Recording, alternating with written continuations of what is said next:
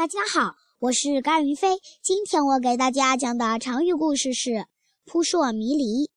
古时候，花木兰怜惜父亲年老体衰，弟弟尚年幼，便女扮男装替父从军。他为国征战十年，屡立战功，多次受到皇帝的嘉奖。外患平定后，木兰辞官，请求皇帝赐他一匹千里马。好，快点回到家乡。木兰回家后，换上女子的衣服，扮上贤淑的妆容。同行的朋友看了都很惊讶，想不到相处了十年，却没人发现她是个女儿身。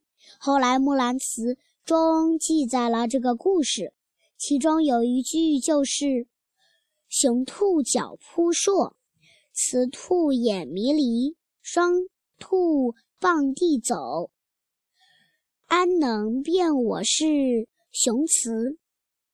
这个故事比喻事态模糊不清，让人看不出真相。谢谢大家。